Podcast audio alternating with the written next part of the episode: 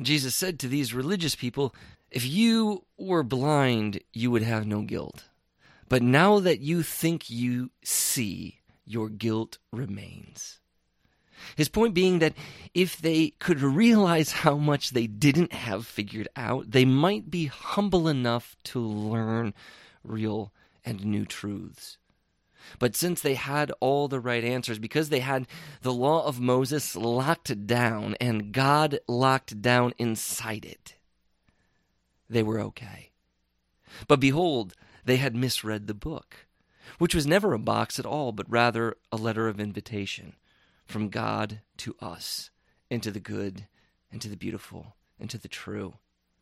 God was no more locked in their theology than he was in the temple he didn't ask them to build.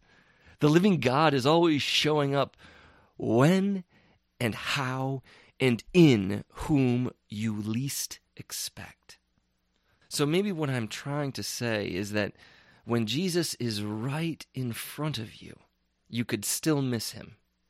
So maybe we should give up the idolatry of our expectations first. Because God is tricky like that. God sidles up next to us and plays dumb.